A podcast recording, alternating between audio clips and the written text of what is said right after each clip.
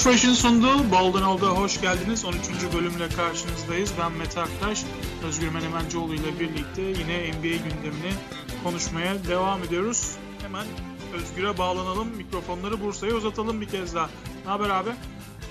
İyidir babacığım, senden ne haber? İyidir, ne olsun işte e, malum gündemi takip etmeye çalışıyoruz işte.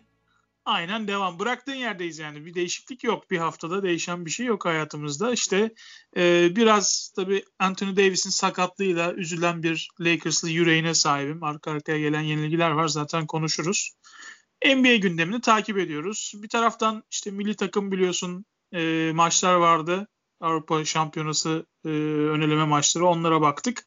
Biraz vakit kalırsa bugün onu da konuşalım diyoruz açıkçası e, saygıdeğer dinleyicilerimiz Mete arkadaşımızı Bitcoin piyasalarından çekmeye çalıştık NBA'ye. Neyse bu saatte başarılı olduk. Aldık getirdik kendisini. Finansman piyasalarının uzmanı Bat, insan. Hocam battık. Bitcoin ocağımıza incir ağacı dikti o kadar söyleyeyim. Son 24 kan, saatte kan, kan doğradı. Hazır ol. Vallahi abi ya nedir bu Bitcoin'den çektiğimiz ya? Bizim gibi yaşlı adamlar da anlamıyor ki babacım bunlar. Yok mu bir bunu şey yapacak olan bize gösterecek doğru bir kardeşimiz varsa dinleyen bizi bulsun.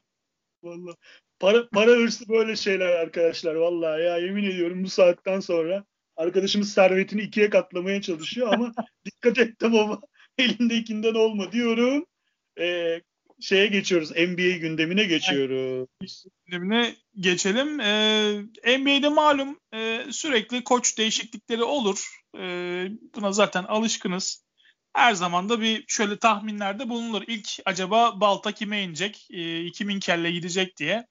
E, o onu bunun için zaten adaylardan bir tanesi Ryan Saunders'ı. Minnesota Timberwolves'un genç koçu Ryan Saunders'ı. Nitekim gerçekleşti. Bu sezon e, kıyılan ilk koç oldu. Minnesota Timberwolves yönetimi koç Ryan Saunders'la yollarını ayırma kararı aldı. Takımın New York Knicks yenilgisinden sonra 31 maçta 24 yenilgi ortada oluşan kara tablo e, Ryan Saunders'ın e, görevine mal oldu. Yerine ise Toronto Raptors'da asistan koçluk görevini yürüten Chris Finch oldu. E, belki dinleyicilerimiz Chris Finch'i hani Toronto Raptors'ta Nick Nurse'ün yardımcılığı kadar belki e, Büyük Britanya milli takımı koçu olarak da hatırlarlar. Çünkü milli takımımıza karşı da e, birçok şampiyona da Avrupa şampiyonalarında da karşımızda Chris Finch yer almıştı e, rakip takım antrenör olarak. E, ne diyorsun? Minnesota'ya bu hamle yarayacak mı? Ryan Saunders e, biraz şey mi erken mi tetik çekildi yoksa vakti gelmiş miydi sence? Şimdi bu senenin başında gidecek koçlar e, sıralaması yaptığım zaman benim birinci numaralı adayım Scott Brooks'tu abi. Hı hı. İkinci sırada şey vardı bu Atlanta'nın koçu Lloyd e, Pierce vardı. Ben Atlanta'yı çok başarısız bulduğum için ve koçu da kötü bir koç olarak gördüğüm için bunu koyuyordum. E, Ryan Saunders'ı da 3'e koyuyordum. Şimdi şöyle e, söyleyeceğim. Eğer abi Ryan Saunders'ın babasının adı Philip değil Hüsamettin olsaydı zaten bu takımın koçu olmayacaktı. Önce bunu bilelim bir kere hep beraber. Ya sonuçta bir şekilde e, babasının ismiyle e, bir yere gelmiş bir çocuk ama bir yandan da şunu söyleyebilirim. Düşelim hani belki bilmeyen e, dinleyenlerimiz vardı. Vardır e, Minnesota Timberwolves'un efsane koçu ve yöneticisi Flip Saunders'ın oğlu Ryan Saunders. Hani e, adeta kulüpte ve kulüple birlikte büyümüş bir isim. İşte hani babası takımın koçuyken e, o çok küçük yaşta kulübün etrafındaydı. İşte ne bileyim oyuncuların etrafındaydı. İşte Kevin Garnett'e e, şut idmanlarında top toplayıcılık yapardı falan. Hani böyle kulübün içinden yetişmiş bir şey eleman. Yani babası vefat ettikten sonra da e, bir süre sonra görevin aynen e, ikinci Saunders dönemi olarak Minnesota'nın başına gelmişti henüz 32 yaşında. Evet. Yani fakat bir yandan da şunu söyleyebiliriz abi. Bu çocuğun da eline doğru dürüst bir takım veremediler. Yani şimdi hani e, günahı bununla e, e, çıkartırken bir de bunu da düşünmek lazım. Yani ne şey yap yani iki senedir doğru dürüst yönetilebilen bir takım e, izlenimi veriyor bana Minnesota. E, işte geçen seneki hareketleriyle beraber bu Jimmy Butler e, e, şeyinden sonra zelzelesinden sonra takım biraz toparlanmaya başladı. Bir takım en azından devinim yarattılar e, kulüp içerisinde son iki senedir. Ya bu seneye de dahil son iki senedir. E, koç değişikliği yaptılar. Yani Minnesota'da e, e, bu Ryan Saunders'ın problemi şuydu. E, oyuncu gelişimi için çok genç bir koçtu bence. Yani e, 32 yaşında, 33 yaşında yani 35 yaşına kadar olan bir koç e, gerçekten takımın tek hedefi e, oyuncu gelişimi olan bir e, takım için çok küçük yaşta e, diye düşünüyorum ben. E, şimdi getirdikleri e, Chris Finch, e, Chris, Chris Finch'ti değil mi? Evet, Chris Finch yanlış olmasın şimdi. E, Chris Finch e, sonuçta 69 doğumlu bir abimiz. Bence head coaching için ideal bir yaşta ve şey yani işte senin de bahsettiğin gibi overseas deneyimi olan, İngiltere'de çalışmış, Belçika'da çalışmış, Almanya'da çalışmış bir olan, milli takım koçluğu yapmış. Aynı zamanda 2009'dan beri sanıyorum asistan koçluk yapıyor NBA'de. Asistan olarak gayet tecrübeli. E, işte Houston'da, Denver'da ve e, New Orleans Pelicans ve en son Toronto'da asistan koçluk yapmış bir olan.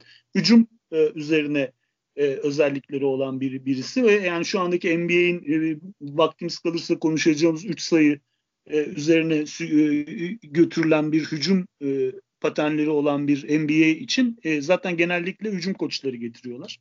E, genç jenerasyondan dikkat edersen. Hücum ağırlıklı koçları getiriyorlar. Yani e, beklenti e, oyuncu gelişimi takımda. Çünkü başka hiçbir şey yok. Sezon başından beri konuşuyoruz. Bu takımda e, Carl Anthony Towns diye bir arkadaşımız var. Bence çok çok yetenekli bir çocuk ama işte biraz e, psikolojik problemler var. Bu seneyi de çok kötü geçiriyor şey olarak. Mental olarak işte ailesinden kayıp kayıpları falan vardı yanlış hatırlamıyorsam Covid'den. Tabii, annesi, annesi vefat etti. Annesini kaybetti. Ailesinden de Covid yaşayan insanlar oldu. Hı hı. Yani e, fakat şu var işte Carl Anthony Towns da e, e, süper yetenekli bir arkadaşımız. Yani şu anda e, şampiyonluk adayı bir takıma e, büyük katkıda bulunacak e, şampiyon title'ını da alabilecek bir çocuk aslında ikinci yıldız olarak. Fakat e, takımda kalmayı tercih ediyor ama bu ne kadar sürecek belli değil. Yani şimdi bir koç değişikliği yapıldı.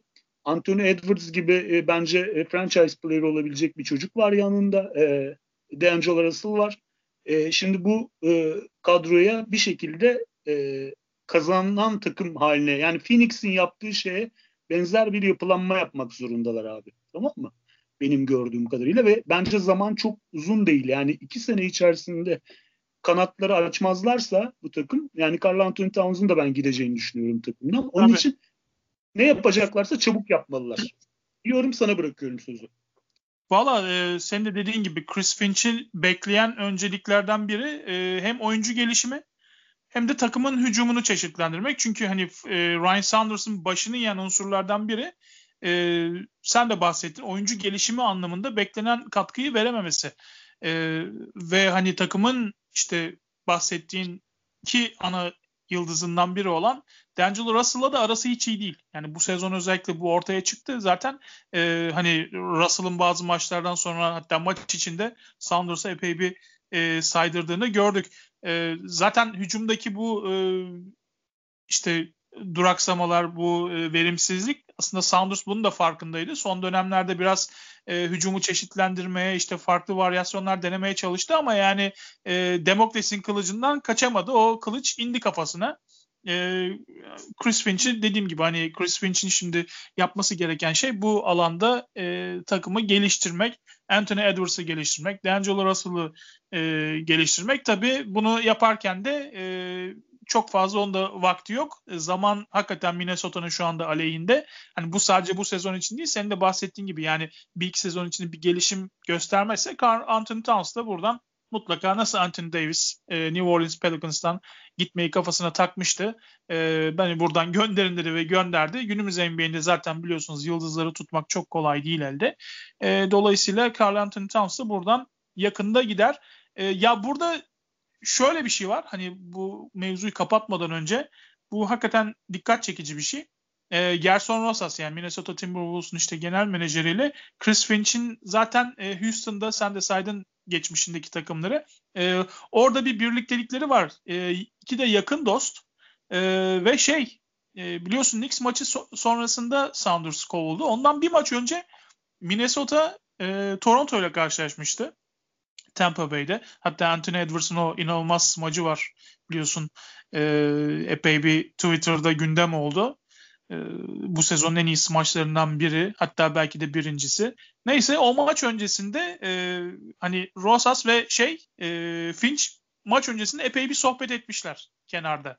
Yani bu zaten önceden planlanmış bir şeydi. Bu biraz şey hani NBA e, ne diyeyim geleneklerine aslında biraz aykırı bir durum olarak değerlendirilebilir. Çünkü e, bir takımda hani temayül nedir bizim alıştığımız? İşte bir takımda bir koç gönderilir.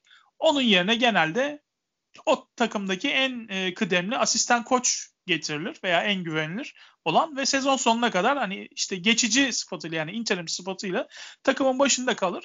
E, şayet iyi bir performans gösterirse e, belki yeni bir sözleşme kapar. E, ama şimdi böyle olmadı. E, zaten bütün yardımcılar da gönderildi. Kendi ekibiyle geliyor Chris Finch. E, ama şey yani ilk kez 12 sene sonra hatta e, bir istatistik olarak da yine biliyorsun NBA'in enteresan her şeyin istatistiklerini tuttukları gibi bunu da istatistiğini tutmuşlar. 12 yıl sonra ilk kez bir e, bir takım başka bir takımın e, asistan koçunu sezon ortasında alıp takımın başına getiriyor. En son 2009'da e, Memphis Grizzlies Milwaukee Bucks'ın yardımcı koçu olan Lionel Hollins'i oradan alıp takımın başına e, getirmiş. Ha, bu da böyle enteresan bir transfer. Bu arada e, Gerson Rosas 2019 yani Flip Saunders'ın da işte bu geçici olarak e, takımın başındayken hani onu kalıcı koç haline getirmeden önce bu koltuk için düşündüğü isimlerden biri Finch'ti. Demek ki o gün uymadı. Ama bir şekilde aklındaydı Finch'i buraya getirmek uzun vadede. E, zaten yeni bir GM geldiği zaman kendi e, stiline uygun koçu da mutlaka getirir. Hani belki hemen bunu yapamaz ama belli bir süre sonra mutlaka bunu yapar. E, demek ki e, Rosas da aklına takmış Finch'i ki e, işte iki sene sonra göreve geldikten iki sene sonra takımın başına getirdi. Yani Philip, e, Philip Sanders yine şey rahmetliyi andık. E, Ryan Sanders için yani hakikaten sen de söyledin. E, çok genç, çok hamdı e, ilk baş antrenör deneyimi için. Gerçekten e, şey hani belki onun için rüya takımdı bu. E, idealindeki takımdı. Babasının takımının başına geldi ama gerçekten ideal bir ortamı bulamadı. E, şanssızlık da vardı. Yani şu son 9 ayda zaten Minnesota'nın başına gelenler yani Carl Anthony Towns'ın işte annesi vefat etti işte başka aileden e, vefat edenler oldu sakatlıklar oldu e, Carl Anthony Towns geri döndü e, kendisi Covid oldu yani mesela D'Angelo Russell'la birlikte toplam yani şu bir sene içinde sadece 5 maç oynamışlar birlikte. Ki onda ancak üçünü üst üste oynayabilmişler. Yani e, Ryan Sanders'ın bir e, şeyi de buydu. Şanssızlığı da buydu. E, belki istediği şeyi bulamadı. Yani bir türlü o ideal rotasyonuyla e, takım idare etme şansını bulamadı ama yani, tabii kendi hataları da vardı. İşte e, dediğimiz gibi oyuncu gelişimi konusunda e, sınıfta kalması, rotasyonlar konusunda e, ve e, hücum çeşitliliği konusunda Minnesota'ya e, sınıfı atlatamaması hatalarından biriydi. E bu şey e, Ryan Saunders dönemi biraz şey gibi hani yani dün de çok muhabbet oldu biliyorsun son günlerde Fenerbahçe e, futbol takımı özelinde hani işte kulübün çocuğunun semtin e, işte e, semtin elemanıdır ya işte bizim has çocuğumuzdur elimizde büyüdü o, o geçsin takımın başına falan gibi e, anlayışlar futbol takımını nereye getirdiğini görüyoruz. Yani biraz öyle bir durumdu aslında bu belki de öyle bakılabilir. Yani Minnesota'da işte e, işte Ryan bizim elimizde büyümüş bir oğlan e, bu kulübün havasını suyunu çok iyi biliyor. Semtin çocuğu takımın başına getirelim. Biraz duygusal bir hamleydi galiba e, takımın sahibi Glenn Taylor tarafından yapılan. E bu hamle olmadı işte. Yani hem e, Ryan Saunders için talihsizlik oldu hem de Minnesota açısından heba edilmiş e, iki sezon olarak değerlendirmek lazım herhalde. E, birkaç şey söyleyeyim. Minnesota tarafını kapatalım. E, abi iş hayatında bu da bir iş. Bahsettiğimiz şey de bir iş. Vaktinden önce bir yere gelmek her zaman bir kariyer lipi değildir. Yani e, her şeyin bir zamanı vardır. Tamam mı? 32 yaşında bir adama head coach yaptığınız zaman ona her zaman iyilik yapmış olmuyorsunuz. Eğer o kuvvetli bir şey yoksa yani böyle bir background, böyle bir karizması yoksa. Çünkü e, coaching aslına bakarsan kendi planına tüm takımı ikna edebilmek demek. Sen 32 yaşında doğru dürüst asistanlık bile yapmamış bir adamsan takımın takımı böyle kendinden 5-6 yaş küçük adamları belki kendi yaşına yakın olan adamları bir hedefe şey yapman, e, yönlendirmen çok kolay olmayabiliyor ve aslında kötülük yap, yapılmış oluyor. Yani şimdi biz uzun süre Ryan Saunders'ı asistan olarak göreceğiz. Bir 10 sene kadar. Bir tabii, şansı tabii. daha olacak. alacaktır bence birkaç yani birçok birkaç takımın radarında olacaktır. Yani böyle lead asistan e, olarak evet. mutlaka bir takım başında e, göreceğiz onu yani kenarda bench'te. Bir şansı daha olacak. Yani e, ömrü boyunca tamam mı? Ona kendisini çok iyi hazırlaması lazım. 40'ların başında falan tamam mı? Neydi şu Cleveland'ın koçu gibi tamam mı? Ee, şimdi Cleveland'ın koçu var ya adını unutuyorum ben. Ee, Brown onun gibi. Efendim kimi? Mike Brown'u mu diyorsun? Hayır hayır şu, şu anda coaching yapan adam neydi? Bickerstaff. Ha, o da, JB o da, in, o da interimlik yaptı. Ondan sonra çok uzun süre asistanlık yaptı. Bir şans daha buldu Cleveland'da. Tamam mı? Onun gibi bir şansı daha olacak. Ona kendisini çok iyi hazırlaması lazım diye düşünüyorum. Birincisi bu. İkincisi abi DeAngelo Russell gibi bir oyuncun varsa DeAngelo Russell öyle bir oyuncu ki takımı onun üzerine kurmak zorundasın. Topu elinde isteyen ve ancak böyle verim sağlayabilen bir oyuncu. Fakat bu takımın yıldızı DeAngelo Russell değil. Carl Anthony Towns ve bir tane daha topa ihtiyacı olan alttan çok sağlam bir çocuk geliyor. Anthony Edwards diye yani topla beraber verim olan. Akıllılarsa DeAngelo Russell'ı uygun şartlarda Almancı bir müşteri bulurlarsa takaslamaları. Tamam mı? Görünen benim gördüğüm mantalite mantıklı olan çözüm bu olacak. Bu arada Malik Bizli çok iyi oynuyor. Malik Bizli'nin çok iyi oynaması iyi bir haber değil. Bu takımda Malik Bizli'nin çok verimli olması, çok top kullanıyor olması takımda bir yönetsel problem olduğu anlamına geliyor. Çünkü Malik Bizli bu takımın geleceği değil. Ee, buna göre bir düzen yapmaları lazım. Ee, Jaden McDaniels ve Nazrid çok iyi geliyorlar. Bu iki oyuncuya değer, değer ver, hak ettikleri değerin veriliyor olması lazım. Nazrid zaten Toronto maçında McDaniels mesela iyi oynarken e, gitti e, şey aldı. Ricky Rubio'yu mesela çok oynattı. Sıcak elliydi de. Onu oynatmadı mesela. Yani Raptors maçını mesela kay- kaybetmelerinin nedeni bir buydu. Bu adamlar sana maçta kaybettirecekler. Yani senin senin oyuncu gelişiminde mesela bu adamların Edwards'ın, Jaden McDaniels gibi alttan gelen sağlam çocukların sana maç kaybettirmesine hazır olman gerekiyor.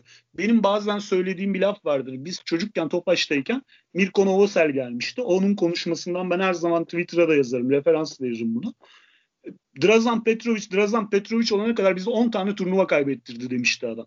Tamam mı? Bunun gibi yani e, sana maçta kaybettirecek. Yani o son topu sen Ricky Rubio'ya kullandırmayacaksın. Sen rekabetçi bir takım değilsin. Oyuncu gelişimi böyle olur. Maç kaybettirmek de bir deneyimdir. Ve 32 yaşında bir 35 yaşında bir koç e, kendi ispatlamak zorunda olan bir koçun buna ihtiyacı var. Yani maç kazanmaya ihtiyacı var. Oyuncu kazanmaya değil. Burada bir şey vardı. E, başını yedi çocuğun. Gördüğüm benim bu. Yani bir takım değişiklikler olacak Minnesota'da olmak zorunda. Dediğimiz gibi diyorum sözümü bitiriyorum. Peki e, o zaman e, Batı'nın e, dibinden biraz üst sıralara gidelim. Ama son dönemde biraz sarsıntı geçiren e, üst sıralardaki Los Angeles Lakers'a son şampiyona geçelim.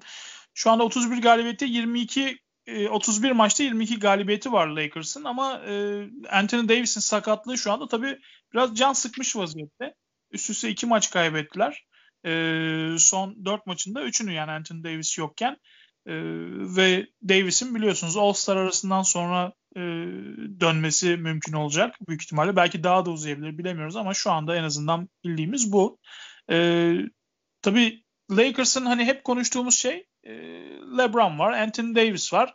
E, hani diğer oyuncular da sağlıklı kalırsa özellikle LeBron'un üstüne fazla yük bindirmeden normal sezonu tamamlar Lakers. Hani Lakers için öncelik normal sezonda Batı'da e, birinci sırayı kazanmak değil. Hani ilk dört içinde kalmak, playoff'a sağlıklı bir şekilde girmek olacak ama şu anda e, hani hem AD'nin sakatlığı LeBron'un üzerindeki yükü arttırmış vaziyette ve e, şu anda LeBron'a da destek fazla gelmiyor. En azından beklediğimiz bir destek gelmiyor. Lakers da zaman zaman çok dağınık oynuyor. Özellikle şu son kaybedilen e, Nets ve Heat maçlarında bir kez daha gördük. E, tabii bu arada Dennis Schroeder da yoktu. E, Covid-19 taramasına takıldı öyle diyelim.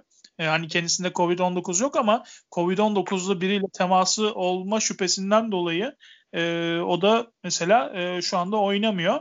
Tabii bu durumda da LeBron James'e büyük yük düşüyor. Ee, hani üst üste alınan iki yenilgi var. Bu hafta da e, hani All-Star arası öncesi yine zorlu maçlar var. Washington'la karşılaşacak Lakers. Utah deplasmanı var. Portland'la oynayacaklar ve Golden State'le oynayacak e, Sarı Morlar bu hafta. E, yani zorlu bir de fikstür var. E, hani Özgür hani konuşmuştuk dediğim gibi e, Lakers için belki Batı'yı birinci sırada tamamlamak önemli değil ama bir ritim bulma açısından da sonuçta e, takımın iyi gitmesi önemli. E, bunu yaparken de LeBron'a ne kadar az yük binerse o kadar iyi ama gerçi LeBron'un açıklaması var. Hani ben e, hani hazırım.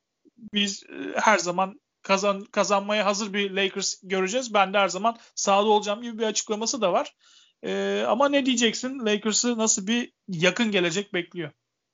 Abi e, şimdi Lakers sen duruyorken benim yorum yapmam çok şey e, geliyor bana ama benim gördüğüm basitçe kısaca söyleyeyim e, görüşümü.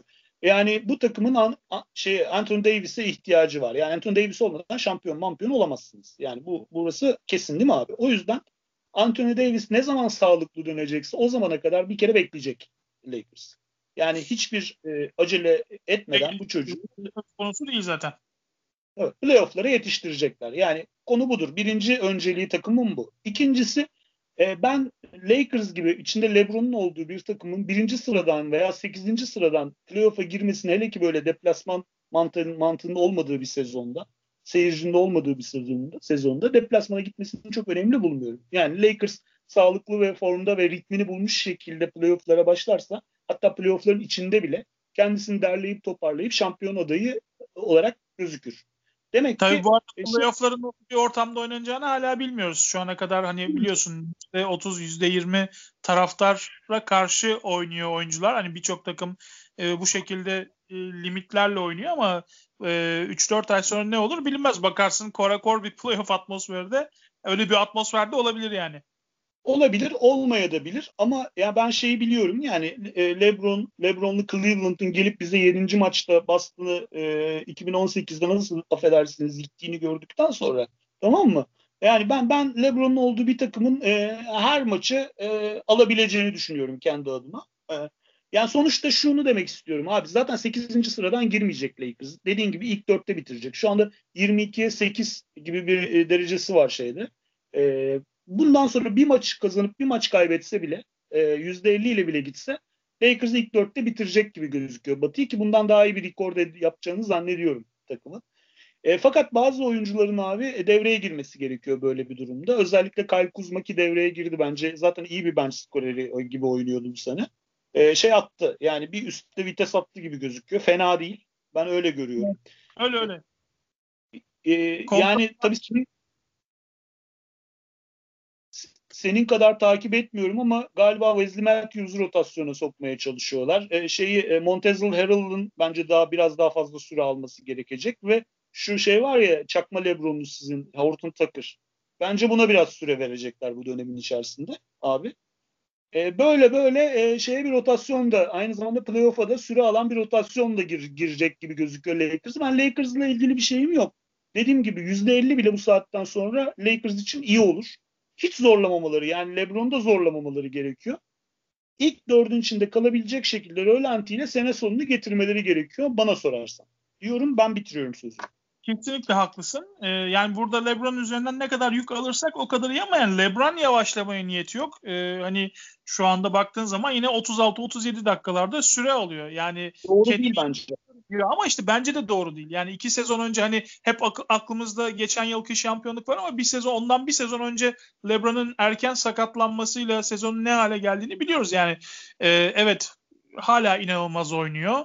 Ama e, sonuçta 36 yaşına geldiğinde hatırlatmak lazım. En azından birinin ona e, ya babacım biraz rölantiye al kendini, biraz kendini koru diye akıl vermesi lazım galiba. Senin de dediğin gibi işte Wesley Matthews'u e, rotasyona daha fazla sokuyorlar. Kyle Kuzma biraz daha fazla sorumluluk alıyor. E, Monrezl Harrell'ın da mesela bir tık daha yukarı gitmesi lazım. Aynı şekilde yani kadrodaki herkesin mutlaka e, taşın altına elini sokması lazım şu kritik dönemde Lakers açısından. E, bu haftada dediğim gibi zorlu bir fixture var e, Lakers açısından. All-Star'a kadar hani şu e, rüzgarı atlatırsak hiç fena olmaz diyorum. E, ve geçelim o zaman All-Star'lara. All-Star arasından bahsettik zaten. All-Star'lara gelelim. İlk beşler açıklandı biliyorsun. E, şöyle hemen sayalım. Batı konferansında ilk beş başlayacak oyuncular Stephen Curry, Luka Doncic, LeBron James, Nikola Jokic ve Kawhi Leonard. E, Doğu konferansında ise Giannis Antetokounmpo, Bradley Beal, Kevin Durant, e, Joel Embiid ve Kyrie Irving olacak e, ilk beşler. tabii e, bazı oyuncular hani seçilemedi. Özellikle Damian Lillard'ın ilk 5 seçilmemesi e, bayağı bir şey oldu. E, gündem oldu. Senin için hayal kırıklıkları var mı şu ana kadar? İlk 5'te ol, olsaydı çok iyi olurdu dediğin olma, e, olmamasına üzüldüğün bir oyuncu var mı? Valla abi hani bu şeyden belli geliyor. All Star'ın senin için ne anlama geliyor olmasından bile geliyor. Ya, tabii start, starter olmasının kendi kariyerleri açısından mutlaka faydası var. Geçen programlarda da konuştuk seninle. Bence ben Batı'dan Batı'da çok büyük bir şey olduğunu düşünmüyorum problem. Yani Luka Doncic ile Dame Lillard arasında kalıyorduk zaten. Tabii Dame Lillard bence bu sene çok daha yani şeyli oynuyor. Yani karakterli oynuyor. Bunu kabul ediyorum. Ama Luka Doncic de bence kötü bir seçim değil ilk beş için. Bir de Luka Doncic NBA'in geleceği ve yüzü olduğu için bence olmasını doğru buluyorum ben Luka için. Ki bana sorarsan harika bir sezonda geçirmiyor Luka Doncic. Ben çok daha dominant bir sezon bekliyordum kendisinden. Ee, ben Batı'da bir problem görmüyorum kendi adıma. Ee, doğu'da Kyrie'nin olması e, beni her zaman olduğu gibi büyük rahatsızlık veriyor. Kyrie ne yapmış abi bu senede ilk şeye girmiş, ilk beşe girmiş. Yani adamı çıldırtıyorlar yani. Jalen Brown girer. Jason Tatum girer. James Harden bile girer. Tamam mı? Kyrie girmez abi. Kyrie'nin olması beni rahatsız etti doğrusu. Onun dışındakilerde problemi yok. Bradley Beal zaten o kadar ağladı ki ilk beş olmasını bekliyorduk zaten. Ee, yani e, ilk beşlerde yani Kyrie dışında beni rahatsız eden bir konu yok. Kyrie yerine Jalen Brown olabilirdi bence de. E, çok konuşulduğu için söylüyorum bunu. Hakkaniyetli olanı da bence buydu. Jalen Brown bu sene kol gibi oynuyor yani. Boston takımındaki gerçekten en büyük, en şaşırtıcı şey olarak gözüküyormuş bu sene. Peki o zaman e, yedeklerini listeledin mi? Listeledim abicim. Peki o zaman e, Batı ile başlayalım. Peki. Önce ben ee, söyleyeyim. Sen söyle. Lütfen. Yedekler Sen söyle. kim? Tamam. E, benim yedeklerim Paul George, e, Rudy Gobert, hı hı. E, Damian Lillard, Mike Conley, Donovan Mitchell ve Chris Paul'u aldım ben. Tamam. Ve şey e, şunu da sona bırakayım. Çünkü Anthony Davis tabii aldım ama Anthony Davis muhtemelen oynamayacak. Sakatlığı Hı-hı. devam ettiği için oynamayacak. Onun yerine de aslan parçasını aldım. Zion Williamson. Çok doğru bence de. Ee, yani şöyle abi e, ben şunları yazmışım. E, bir kere yani not not aldığım notlarda ben Christian Wood'u koyardım ama Christian Wood sakat. Yani Christian Wood bence bu sene All-Star yedeklerini hak etmiş bir arkadaşımız. Yani e, 22 sayı 10 rebound 1.3 24.17'de Perla oynuyor ki yüksek bir derece bu ama kendisi olmadığı için onu koyu şey yapıyorum çıkartıyorum. ben de da göz ardı etmemek lazım. Yani şimdi e, baktığın zaman Houston batıda e, Minnesota'nın hemen üstünde yani pek iç açıcı bir yerde değiller. Sondan ikinci Tabii. sıradalar. Yani biliyorsun takımın e, yeri de burada çok önemli. Yani sadece oyuncunun bireysel performansı yani o bireysel performansla takımının e, hangi noktada olduğu da önemli. O oradaki pozisyonuna nasıl bir katkıda bulundu bunu da göz ardına almak lazım. Yani Christian Wood benim de aklımdan geçmedi değil ama Houston'ın yani hem senin de bahsettiğin gibi hem sakatlığı var hem de Houston'ın e, sıralamadaki yerine baktığın zaman hani insanın şöyle bir yüze ekşiyor. O yüzden oradan e, biraz şey ben kendisine All-Star'a layık görmedim. Çok çok doğru bak bakış açın ama şu var o çıktıktan sonra Houston 0-7 ile indi buraya abi. Tamam mı? O sakatlandıktan sonra bunu da e, kay, kayıt olarak geçsin kayıtlara. Senin beşeğinle aynıyım. Yani Paul jo- şeyi e, yani Paul George'u tüm nefretime rağmen hoşlanmama rağmen bu istatistiklerle dışarıda bırakmak mümkün değil. Donovan Mitchell bence e, şeyde perde çok iyi bir yerde değil ama Donovan Mitchell Utah oyuncularını böyle değerlendirmemek gerekiyor. Yani Utah'ta Mike Conley'de, Donovan Mitchell'da, Rudy Gobert'de takım içi yıldız ve şeyi paylaşıyorlar, sorumlulukları paylaşıyorlar. O yüzden üçü de hani per sıralamalarına göre player efficiency rating sıralamalarına göre biraz daha geride olsalar bile takım üzerindeki etkilerinden dolayı son derece hak etmiş bir şekilde üçünün de olması gerekiyor. Sadece Sen, abi şunu söyleyeyim ben de hani Donovan Mitchell özelinde belki geçen playofflardaki o inanılmaz Denver serisin gibi oynamıyor ama e, çok efektif oynuyor. Yani bu sezonda hakikaten çok efektif oynuyor. Anasının ak sütü gibi helal bir e, şeydir. E, All Star'dır. Bence o kesin seçilecek. 10 numara. Sadece burada abi şeyle şeyi karış bakmıştım. Yani Devin Booker mı Chris Paul mu diye bakmıştım. Bu ikisinin arasında Chris Paul'u seçerim ben de. Senin dediğin gibi. Ama abi istatistiğe bakarsan bu senenin en iyi e, yani bunların yerine bile koyulabilecek ama senin dediğin yere takılan Shai Gilgis Alexander var. Evet. Çok acayip bir sezon oynuyor ama aynen takımı dipte olduğu için onu da seçemiyoruz. Bunu da şey yaptım. E, dışarıda kalanlar abi Darren Fox dışarıda kalıyor. DeMar DeRozan dışarıda kalıyor. E, bir de Shai Gilgis Alexander dışarıda kalıyor bu kafamıza göre, bizim mantığımıza göre. Bunların üç, e, üçü de bir altlıkta kalıyor ve yani bizim listemizin hakkaniyetli bir liste olduğunu düşünüyorum. Chris Paul'da farklı ne var farklı? Sen Zayan'ı alır mısın? Zayan'ı yani? koydum tabii, tabii tabii koydum. koydum. Ona, Abi benim yedeklerim Dame, Zion, Rudy Gobert, Mike Conley, Donovan Mitchell, Dev, şey, Paul George ve Chris Paul. Aynı güzel. senin gibi. Nefis. Çok güzel. Ee, ya Zayan'dan hakikaten e, bayağı etkilenir hale geldim ben. Dün gece de Boston maçını, Boston maçını izledim. Yani şu dış şut olayını da bir geliştirebilirse hakikaten çok acayip bir şey olacak. Ee, yani 20 yaşında olduğunu unutmayalım ve e, bunun kadar yani bu çocuk kadar şu ana kadar NBA tarihinde e, sayı atmış galiba bir isim yok. Yanlış bilmiyorsam son 45 yılda en azından. Yani Will Chamberlain'dan öncesinde e, sonrasında. Dolayısıyla Abi. hakikaten acayip ve son dönemde de şey Stan Van Gundy biraz onu böyle point forward gibi oynatıyor. Dün akşam Boston evet, maçında LeBron da gibi oynuyor. pozisyonda aynen LeBron James gibi e, hani oynat oynatıyor. E, hani en, tabii daha çok yolun başında bu e, şey için ama e, yeni bir şey oyununa ekleyecek gibi Zion Williamson yeni bir katman geliyor gibi. E, Zion deyince bir şey söyleyeyim. Ee, abi Zion'ı seyreden o şeyler arkadaşlarımız varsa şuna çok dikkat etsinler. Abi Zion 5-4-5 fiziğinde bir iki numara gibi oynuyor. Ayakları çok çabuk, yüzü dönük oynamak istiyor. Tamam mı? Ve benim hayatımda Zion kadar yaptığını hiçbir oyuncuda görmediğim bir özelliği var. İkinci topa çok iyi sıçrıyor abi. Çok çabuk sıçrıyor. Tamam mı? Çok inanılmaz yani, bir patlayıcılık. İnanılmaz yani. yani. İlk patlayıcılığını geçtim. Hani potaya patlama işte Anthony Edwards'da söylediğimiz potaya patlamadan bahsetmiyorum. O rebounddan sonra aldı mı evet. inanılmaz çabuk kalkıyor ve inanılmaz yukarı kalkıyor. Bu çok ve acayip bir şey. Daha da yapılıyor. Bir daha söyle. Yani bu fizikle o ikinci kalkışı yapma çabukluğu ve oradaki patlayıcılığı da hani ikinci kez kalkarsın ama aynı patlayıcılıkla kalkmazsın. Yani bu ikinci de de aynı patlayıcılıkla çıkıyor. Yani hiç güç kaybetmeden ve o fizikle e, inanılmaz bir e, ivmelenmesi var gerçekten.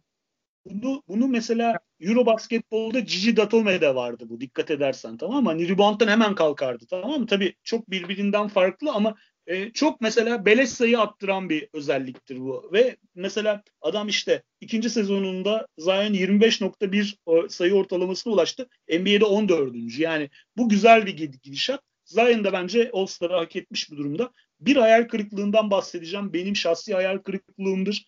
Hiçbir yerde adı geçmiyor. Çok son derecede hak vererek e, şey yapıyor durum bu. Abi Jamal Murray e, yani bu seneyi resmen şu ana kadar boş geçirdi. Bence evet. All-Star olabilecek kalibrede bir adamdı. Yani gerçekten kendisine utanması lazım. Yani ben de, ben Jamal Murray'nin herhalde Türkiye'deki en büyük hayranlarından biriyimdir. Aşırı şey buluyorum. Yani hani hani hiç hiçbir anlam veremiyorum bu senenin yarısını boş geçirmesini yani. Bence şu takıma şu takımın içerisinde çok rahat skor potansiyeliyle e, girmesi lazım. Bence büyük hayal kırıklığı bana Cemal Murray ilk ilk dönemde. Katılıyorum. Hele ki geçen sezonki o inanılmaz playoff performansından sonra e, o çıkışını sürdüreceğini e, düşünüyordum ben de. Gerçekten sen haklısın bu konuda. E, büyük hayal kırıklığı bu anlamda. Ne yaptın be abi sen yani MVP kalibresinde dediğimiz adam yerle bir oluyor. Şimdi insanlar bana şunu söyledikleri zaman ya bırakın arkadaş diyorduk. Ee, çok istikrarsız çok istikrarsız. Abi bu kadar çok istikrarsız deniyor sana. Bir akıllı ol bir topunu oyna yani. Ben ben hayretle karşılıyorum. Yani gencecik çocuk e, limit şeyi yetenekleri sonsuz bence Cemal Murray'nin tamam mı? Ama abi yani bu kadar herkes sana bunu söylüyorken sen de buna karşı bir hareket edersin. Çok ilginç buluyorum. E, resmen 3 ayı 4 ayı boş geçirdi. Playoff'ları bekliyor herhalde. Herhalde. Hani o zaman bir anlamı olur işte. Böyle Robert Horry falan gibi bir isim yaparsın kendine. Mr. June falan diye yani. Anladın mı? Aynen. Peki o zaman Doğu Konferansı'na geçelim. Ee, evet. Biraz Doğu Konferansı'nın ilk beşini sayalım. Yani Antetokounmpo, Bradley Beal, Kevin Durant, Joel Embiid ve Kyrie Irving e, ilk beş başlayacak oyuncular. E, benim yedeklerim guardlarda e, James Harden gerçekten iyi oynuyor bence. Şu son dönemde özellikle hani Nets'in şu e, takas sonrasındaki dönemde o toparlanmasında Harden'ın çok büyük rolü var. Çok düzgün bir basketbol oynamaya başladı. E, Jalen Brown sen de bahsettin. Bu sezon Boston'daki herhalde e, en istikrarlı isim şu ana kadar. Kontratı ee, Nasıl? Kontratı almasına rağmen yani. Doğru, doğru. Ee, Julius Randle New York Knicks'i bu sezonki başarısındaki en büyük pay sahiplerinden biri ve onun bu kadar olgun basketbol oynayacağını açıkçası Lakers'taki günlerini hani göz önüne alarak ve Pelicans'taki açıkçası düşünmüyordum. Ee, sezon başında da herhalde hiç kimse düşünmüyordu. Yani All-Star için isminin geçmesini bile herhalde hiç kimse beklemiyordu ama buradayız ve ben açıkçası listeme almaktan hiç gocunmadım Julius Randle'ı. Helali hoş olsun. Bir başka yine e, gelişim gösterdiği gelişimle açıkçası beni çok şaşırtan. E, gerçi bu ondan bunu bekliyorduk ama e, Zach Lavine e, bence harika bir sezon geçiriyor. E, Fred Van Fleet kontratı aldı yattı diyemeyeceğimiz bir oyuncu yine. İyi bir sezon geçiriyor. Toronto'nun bu zor dönemlerinde ayakta kalan isimlerden biri. Ee, bir de kim vardı bakayım. Jason Tatum'u saydım galiba. Saymadın ama saymış olduk. Evla, evladım o da yani evlat kontenjanından ona hiç kıyamam. Yani Boston formasını bugüne kadar giyen oyuncular içinde e, hani bir Lakers'lı olarak baktığımda en sevdiğim isim diyebilirim herhalde. Ki siz yani bizde de bizde de oynamış olan Rick Fox'ı falan da sayarak bunu söylüyorum. Ee, hani bir gün Lakers formasını giyilmesini çok isterim şahsen. Muhtemelen hiçbir zaman olmayacak ama gerçi belli de olmaz. Ee, Jason Tatum ve istikrar diyelim Chris Middleton. Peki. Ee, senle burada biraz ayrılıyoruz abi. Ee, benim beşim biraz farklı doğuda. Ben e, şeyi J Brothers'ı koydum zaten. Jalen'la Jason'ı e, Boston'dan. E, James Harden okey. Julius Randle okey. Zach Lavine okey.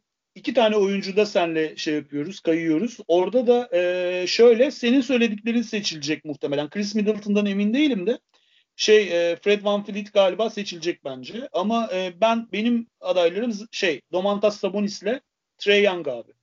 E, ben bu adamları dışarıda bırakamıyorum ama Trey Young seçilir mi bilmiyorum ama Domantas Sabonis seçilmez.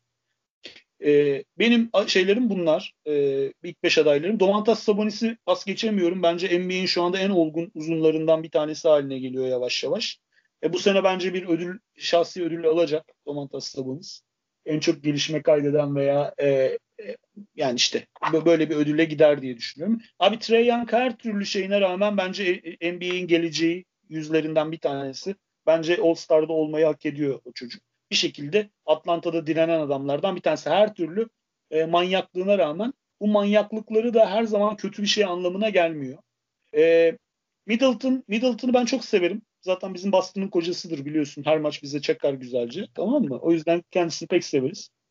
Fred Van Fleet abi ben Toronto'nun e, Toronto'nun durumuyla alakalı görüyorum. Ben Fred Van Fleet'i koymam kendi adıma şey e, dışarıda kalanları sayarsam kendi adıma yani bu runner up'lardan tamam mı? Ben ben Adebayo yine Miami Heat'in kötü şeyine durumuna rağmen Fred Van Fleet'te verdiğin örnek gibi direnen adam Ben Adebayo ve e, bireysel istatistikleri de gayet. Ben Simmons bence kariyerinin olgun senelerinden birini yaşıyor. Her türlü bence psikolojik olarak bir sınav veriyor. Ve bu sınavı şu ana kadar iyi geçirdi.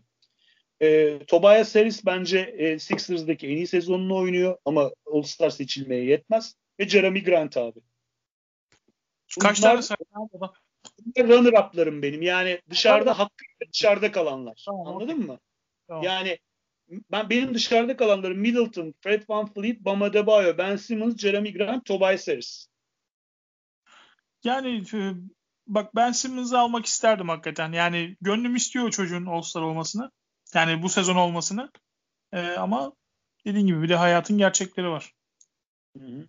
Doğru. Yani bunlar yani şöyle senle şeyde e, zaten ayrıldık. Middleton, Fred Van Fleet ikilisinde. Ben Trey Young'la Domantas Sabonis'i koydum. Çok rahatlıkla yer değiştirebilecek bir ikili zaten. E, ama diğerleri de runner-up ama e, hak e, yani gerçekten hak edenlerin arkasında kalan runner-up'lar yani anladın mı? O yüzden hani şey yok, problem yok. Ama mesela ben bir Tobias Harris'in adının geçmesini isterim gerçekten. Detroit'te ayakta kalan ve etrafına takım kurulan e, bir oyuncu. E, çok başarılı buluyorum. Bence MIP'in adayıdır Most Improved Player'ın bu sene için. Jeremy Grant. Abi e, Doğu'da da hayal kırıklığı yani geçen sene var olup bu sene e, affedersiniz zıçmış olan e, Pascal Siakam abi. Aynı hani şey gibi söylediğimiz. Cemal. Yani geçen seneyi bence hani top 5 içerisinde, top 6-7 içerisinde olup bu sene e, All-Star dışında kalan Pascal Siakam. E, Toronto neredeyse Siakam da orada diyoruz.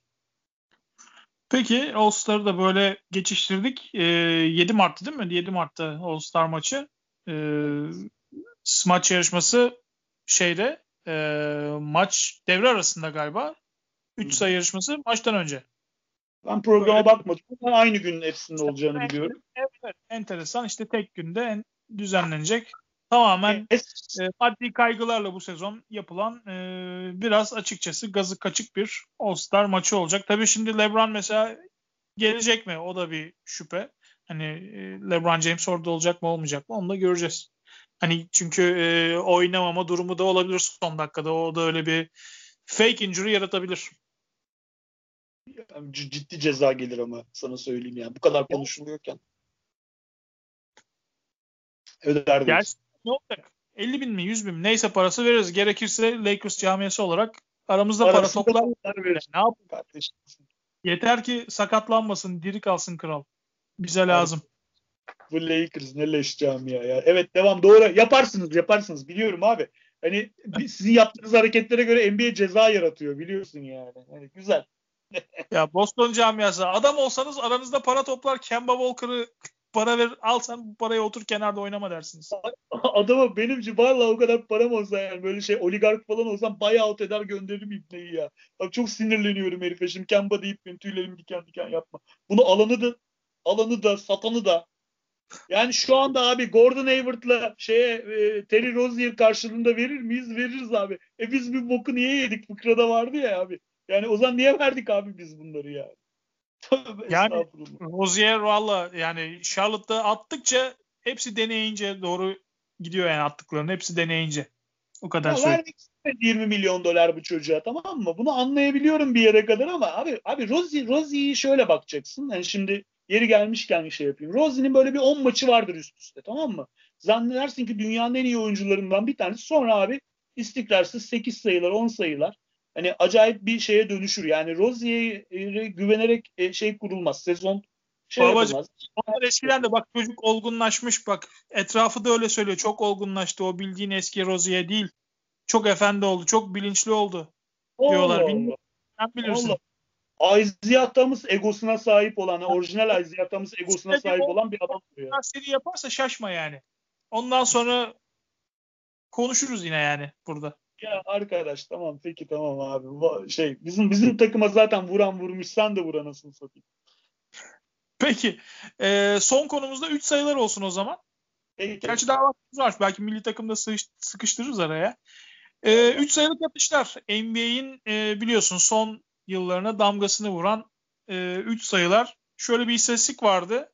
E, Kirk Goldsberry biliyorsun e, Advanced İstatistik'in önemli isimlerinden biri.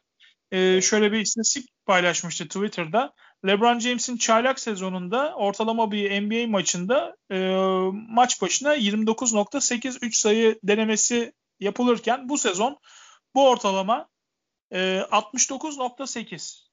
Yani 29.8'den 2002-2003 sezonundaki 29.8 ortalamadan bugün e, pardon 2003-2004 sezonundaki 29.8 ortalamadan bugün 69.8'e gelmişiz. E, yani 40 tane daha fazla üçlük atış denemesi kullanılıyor maç başına. Ee, ve her dakikada e, yani 1.45 3 sayı denemesi yapılıyor NBA'de şu anda. Yani bu gerçekten inanılmaz. Ee, LeBron James yine çaylak sezonunda bu e, 0.62'ymiş. Şu anda 1.45. İstatistiği verdim söz senin. Abi e, yani şimdi şurası kesin ki bizim sevdiğimiz yani benim kendi adıma sevdiğim NBA bu değildi. Yani ben başka bir NBA seviyordum. Yani hani e, ben gelin gelin atın gelin gelin atın tipi bir NBA'den çok zevk alacağımı düşünmüyordum ama bu bir gerçek. Yani NBA dönüşüyor. Biz istesek de dönüşüyor, istemesek de dönüşüyor. Tamam mı? Yani bu bu şeylere kadar dönüşüyor. İşte pozisyonsuzluğa kadar, işte uzun guardlar, skorer guardlardan üçlük atan uzunlara kadar bütün pozisyonlar bizim basketbolun yani kendi hayatımda işte ne kadardır 35 senedir basketbol seyrediyorum. İlk 25 senesinde hani pivot pivot olur, sırtı dönük olur. İşte bizim Alperen Şengün gibi olur tamam mı? Post up hareketleri olur. İşte içeriği kapatır falan gibi bir pivot anlayışından.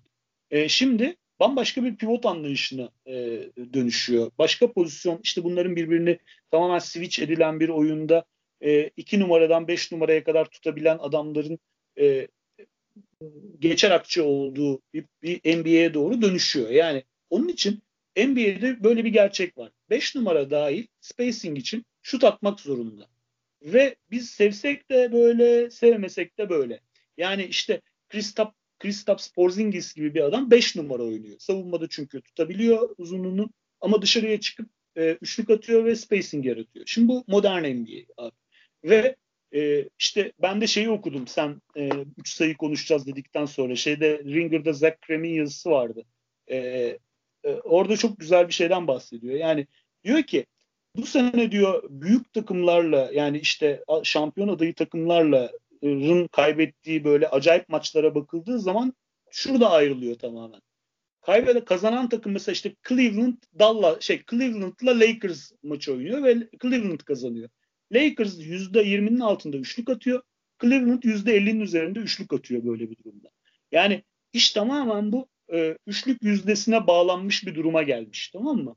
E, bu için demiştim bir tane. Yani herhalde bir 20-25 gün önce falan. Ee, yani ilk yarıda e, Denver böyle 17'de 15 mi? Yani böyle çok acayip bir yüzdeyle oynadı. Yani Utah Denver, ne oldu anlamadı. Denver Clippers değil mi o? Şey pardon Yok, Dallas değil mi? Hayır, Utah Denver maçıydı. Utah Denver ha. maçıydı. Çok eminim de e, yani böyle ilk yarıda yani ikinci yarı Utah yakaladı falan. Gerçi o maçı hani şeyin e, yok için 48 sayı attığı maç. Aa, tamam, tamam anladım. Tabii, tabii tabii doğru. O maçta da acayip başlamışlardı. Bu şey, acayip e, şeyi vardı yani performansı vardı. Ya dediğin gibi yani orada paralize oldu mesela Utah. Yani ne, ne yaptılarsa şey yapamadılar. Bir türlü durduramadılar. Çünkü gerçekten inanılmaz şutlar soktular. Hani el üstünden soktular. Boş soktular. Her türlü soktular. Yani işte şey abi Dallas Clippers maçı öyle değil miydi hani meşhur efsanevi farkın olduğu maç yani anladın mı? O da öyleydi yani. Sen acayip üçlük sokuyorsun rakibin sokamıyor. Bu kadar basit yani. Aradaki şey buna dönüştü olay. Ha, bu regular sezon mudur? Playoff'larda neye dönüşür? Çünkü geçen sene bu kadar değildi. Ama NBA'de abi artık bütün olayın tamam mı? Yani şimdi bugün şeye gittim ben. Ee, bizim e, arkadaşımızın oğlu idman yapıyor. E, altyapıda oynuyor. Mustafa Derin'le konuştum Tofaş'ta.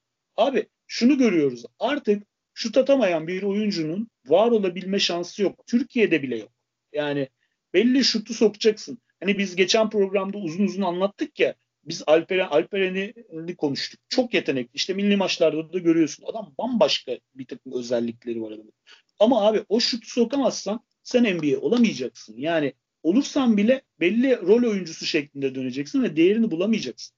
Senin o şutu sokman lazım ve bunu e, yani şu değil, bu şu demek değil ki abi. Bu oyuncular kötü oyuncular değil. Bu oyuncular NBA, modern NBA'ye uymayan oyuncular haline geliyor. Bak şeyi konuşuyoruz. E, Luka Garza'yı konuşuyoruz bu sene. Tamam mı? Bilmiyorum seyrettin mi hiç kliplerini. Dön bak. Alperen'in e, şey lezzet ikizi gibi. Tamam mı? yani Iowa'da Iowa'da adam e, geçen sene şeyin NCAA'nin en iyi oyuncusu seçildi şeyle beraber. Şu şeydeki oğlanla beraber e, New York'a draft edilen oğlanla beraber tamam mı? E, fakat abi şöyle e, savunmada ayağı ağır ve 3 sayı tehdidi sokmasına rağmen çok şey değil, çok e, belirleyici değil. E, ama post da inanılmaz. E, ve pota dibinden adamın finishingi inanılmaz. Aynı bizim şey gibi. Abi 40'ın üzerine çıkamıyor adam. Bence, sen bu sezonki Iowa'daki istatistiği e, hani 24.5 sayı, 8.4 rebound, 1.8 asist, 1.6 blok, %43.1 üçlük atıyor. Abi bu çocuk bundan 10 sene evvel ilk üçten seçilirdi. Tamam mı? Şu anda 40'ın üzerine çıkamıyor. Hani ilk tur görür mü? Bak bu kadar e, bundan iki yıl evvel ben bu çocuğu ilk keşfettiğim zaman adı draftlarda falan geçmiyordu zaten tamam mı? Bizim şey Teoman Ali Bekovic'in hatırlarız.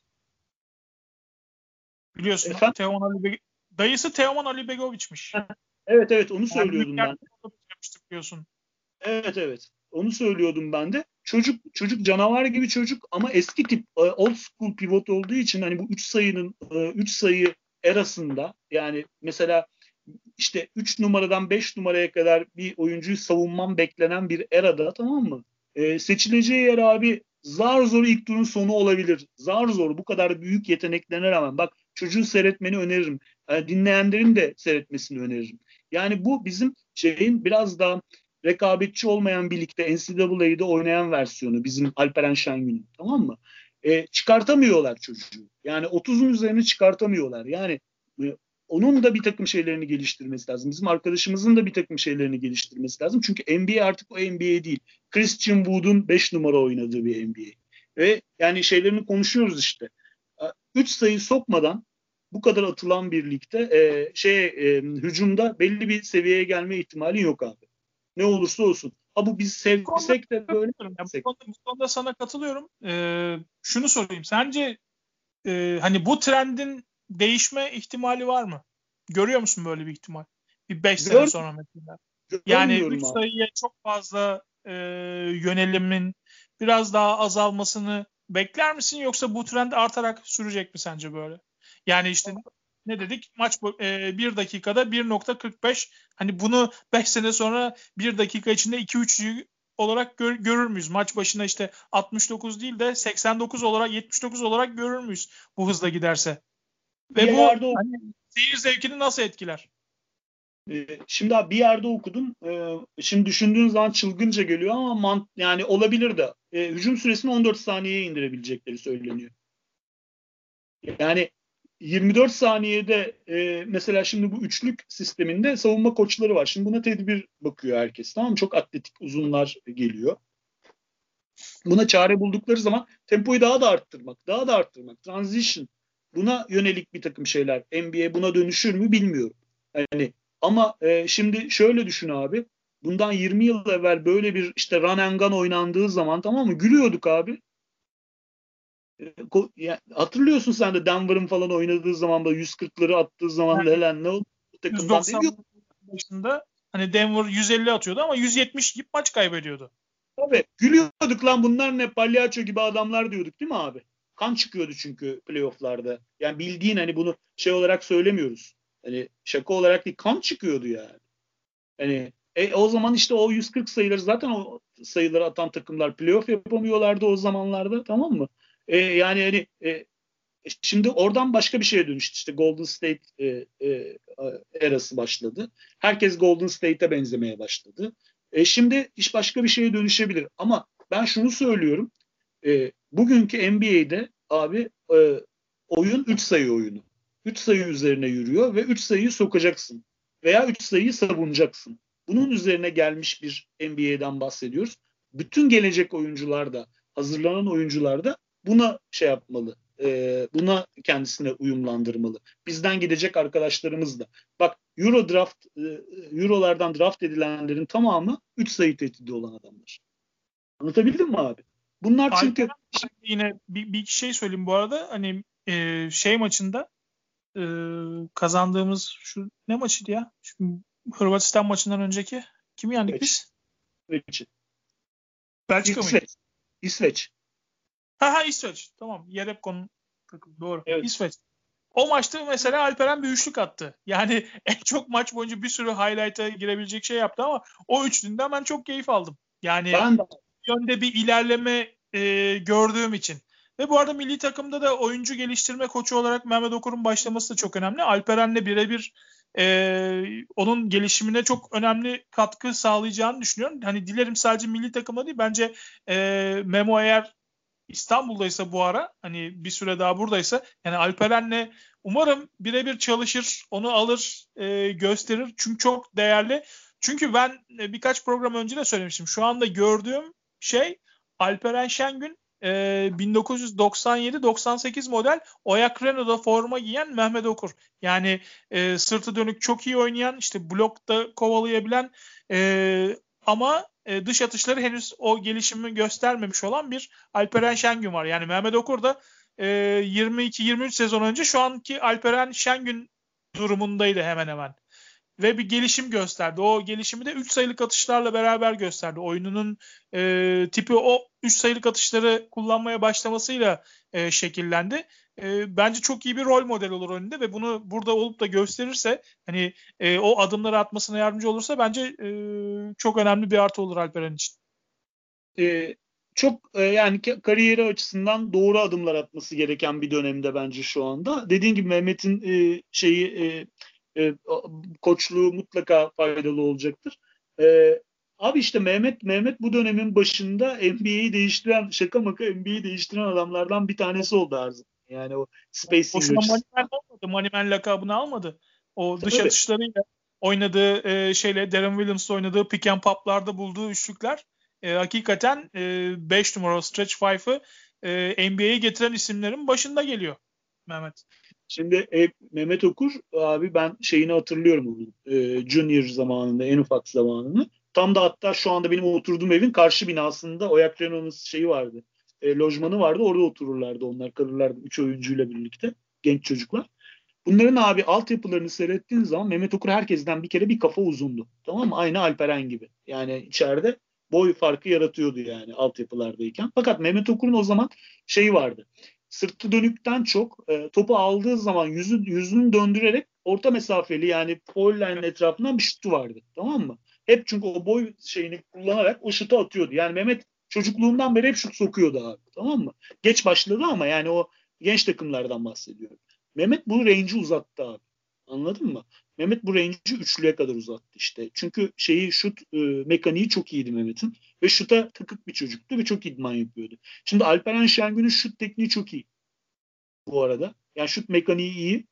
Daha Kesinlikle çok kullan. gelişime açık bir mekaniği var. Çok. Yani çok temiz bir e, şutu olabilir geliştirirse. Beni asıl etkileyen abi e, as, çocukta mesela ben o kadar fark etmemiştim. Daha sonra highlightlarını da seyrettim çocuğun. Bu kadar maçını seyretmediğim için ben.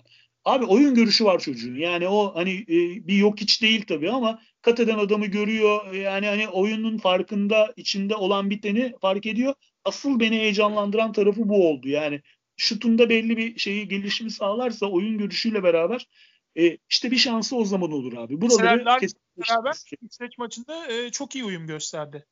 Yani evet. o pick and roll falan yani e, Larkin'i okudu. E, hani oyunu beraber çok iyi e, şey yaptılar orada götürdüler.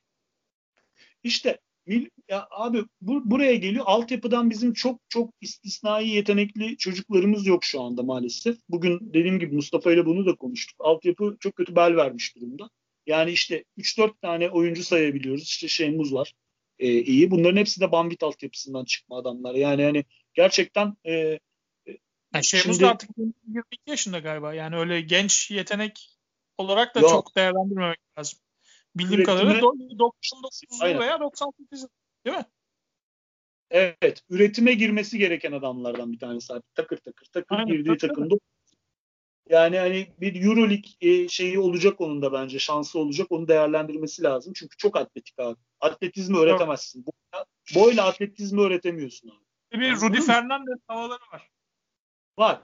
Yani işte keskinleştirirse kendini onun da bir şansı var. Tamam mı? Ama Alperen başka bir e, şey. Başka bir dava yani. Alperen gem yani hani mücevher herif. işlenmesi lazım yani. E, bilinçli bence ben sana geçen programda da söyledim iyi bir menajer şeyi var. E, ekibi var. Bu menajer ekibi yani kendi takımı doğru mantıkta bakıyor. Onun için çocuğa kızmayacaksın. Hangi kararı alırsa alsın herkes destekleyecek bu çocuğu. Artık NBA'ye mi gidecek, drafta mı girecek bu sene?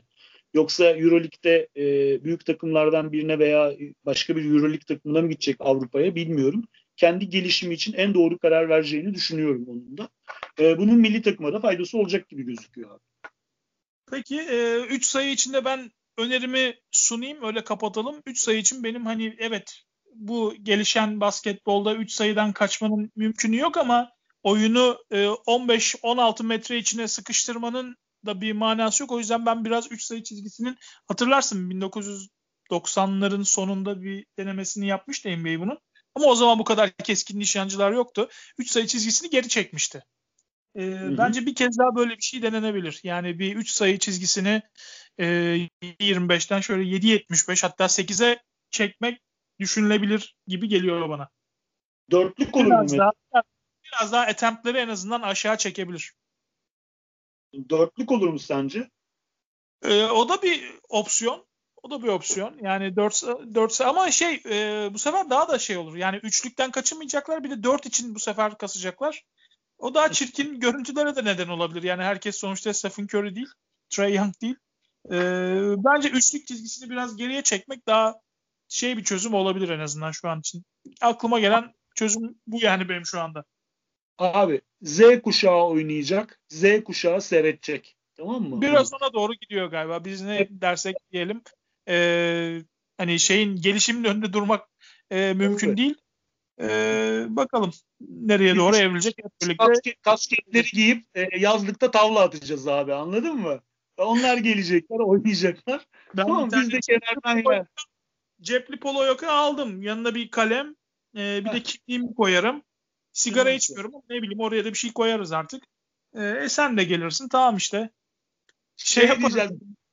Bizim zamanımızda NBA şöyleydi, böyleydi. Bunlar bok gibi oynuyor demeye hazırım yani. Anladın tabii, mı? Tabii. Ben demeye başladım bile zaten canım. Yani bak şimdi. İşte, onlar da abi tempo isteyecekler. Daha çok sayı isteyecekler. Daha çok highlight isteyecekler. Tamam mı? NBA nasıl bunu sağlayabilecekse bizden daha zeki adamlar yönetiyor NBA'yi. Her zaman öyleydi zaten. Tamam mı? Buna bir çare bulacaklardır. Ben bu e, temponun altına düşeceğini düşünmüyorum artık NBA'in. Yani bizim görebileceğimiz sürede en azından. Tamam mı? Yani ve bunun arttırılabilmesi için neler e, yapılması gerektiği düşünülüyordur. Benim gördüğüm bu. Yani buradan geriye gitmeyecek NBA bence. Peki Özgür ağzına sağlık abi. Süpersin. Artık bir saati de geçmişiz. Evet. E, milli takımda bir şekilde konuşmuş olduk. Euro, Euro baskete katılma hakkını e, kazandı A milli takımımız. Hani biraz daha konuşurduk ama bir saati geçtik geçmek istemiyoruz. Başarılar dileyelim. Daha sonra belki bir uygun bir zamanda e, farklı konulara değineceğimiz bir programda milli takıma da değiniriz diyorum. E, Bolden Old'un 13. bölümünü böylece noktalıyoruz. E, bir başka bölümde görüşmek üzere. Hoşçakalın. Hoşçakalın. Ağzına sağlık babam senin de. Eyvallah.